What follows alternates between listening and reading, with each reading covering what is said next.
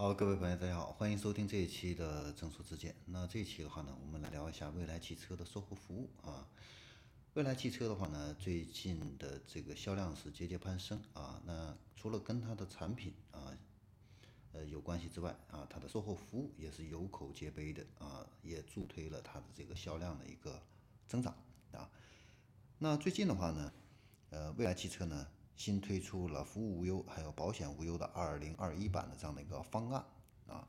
那这个方案呢，是未来售后服务的这样的一个非常核心的这样的一个内容啊。那我们呢，在这里呢，也给大家解读一下它的方案啊，有什么特别之处啊？有哪一些是值得我们主机厂还有经销商去借鉴的地方啊？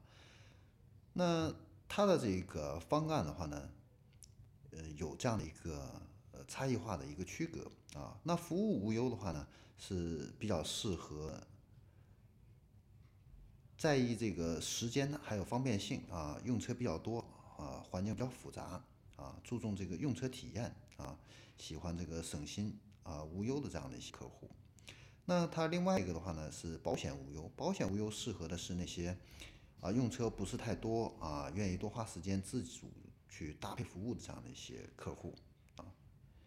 然后，此外的话呢，还有一个就是非无忧包啊。那这个非无忧包的话呢，就是适合那些车主他用车不多啊，对车非常了解，那我需要一些服务啊，那我按次数来消费啊，这样的一些客户啊。所以呢，他对客户人群呢进行了分类啊，分成了这主要的三类啊。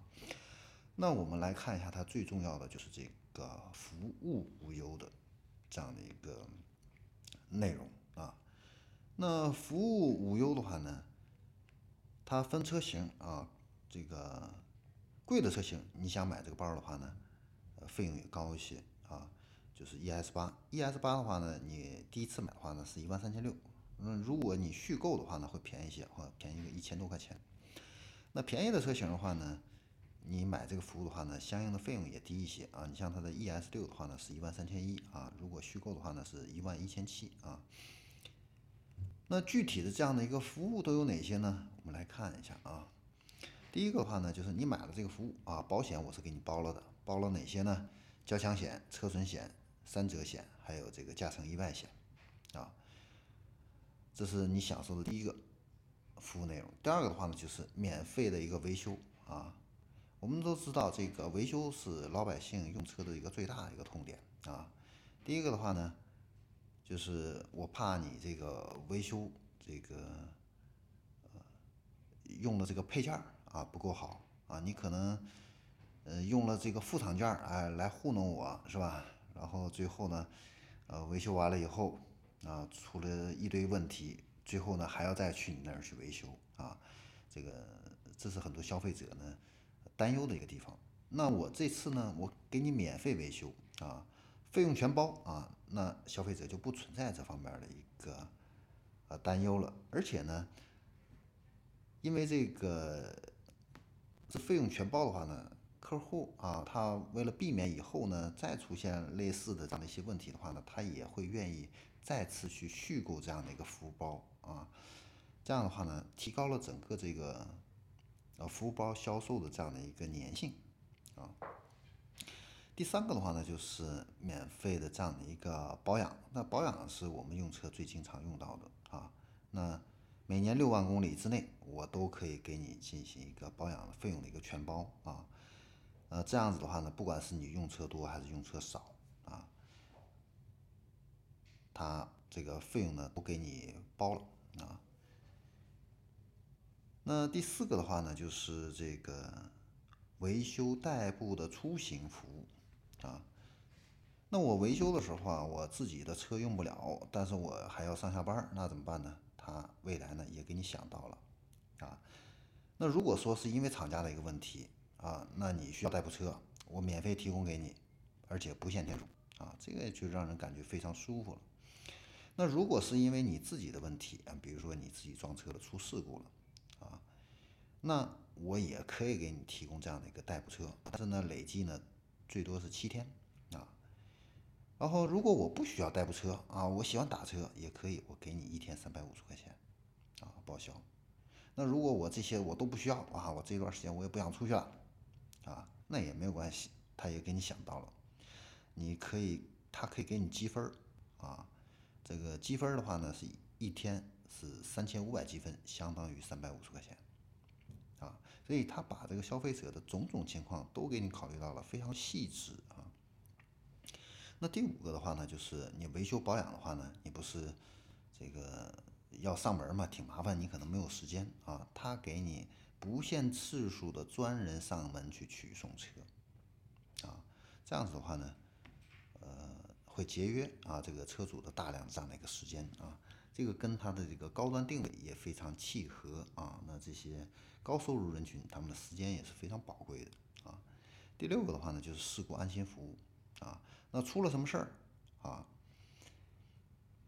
他可以安排人去帮你代客值守，啊，到现场啊，去帮你去看着这个现场，啊，看着这个车，然后来指导你这样的一个事故的一个处理。哎，我觉得这个是一个非常贴心的，啊，因为通常出了事故以后，以后的话呢，呃，通常都是人都是比较焦虑的，这个时候是最需要有一个人，啊，有一个。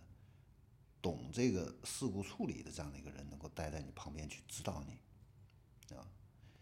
那第七个的话呢，就是上门补胎服务。那如果你这个路上开车不小心爆胎了，他不限次数啊，去给你补胎。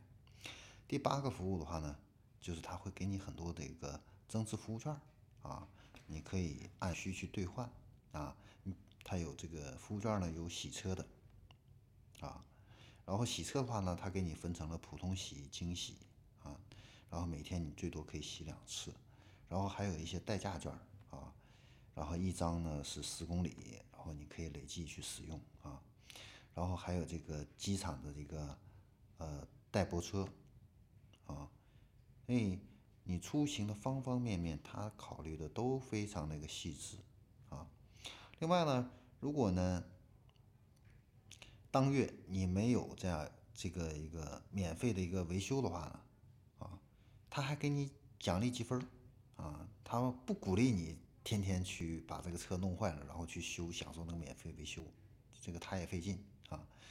那你如果你这个月你没有什么呃维修，他会给你奖励你七百五十个积分，相当于七百五十块钱。那你一年的话呢，最多可以享受九千个积分，就相当于九百块钱。啊，他鼓励你好好用车，爱惜车，啊，第十个的话呢，就是年检的一个代办服务啊。那每年的话呢，可能会碰到这样的一个年检的一个情况的话呢，他可以给你进行一个免费的一个代办啊。另外一个呢，就是增强流量服务。那每个月的话呢，它的免费流量可以给你升到十五个 GB，你随便用啊。这个基本上十五 GB 是足够使用的啊。哎，我们看它的这个服务无忧的这样的一个条款的话呢，你会发现它把我们用车的方方面面啊，这个都给考虑的非常周到啊。那对于高端人群啊，一年花个一万三千多块钱来买这样的一个服务啊，确实是省了很多这样的一个事情啊。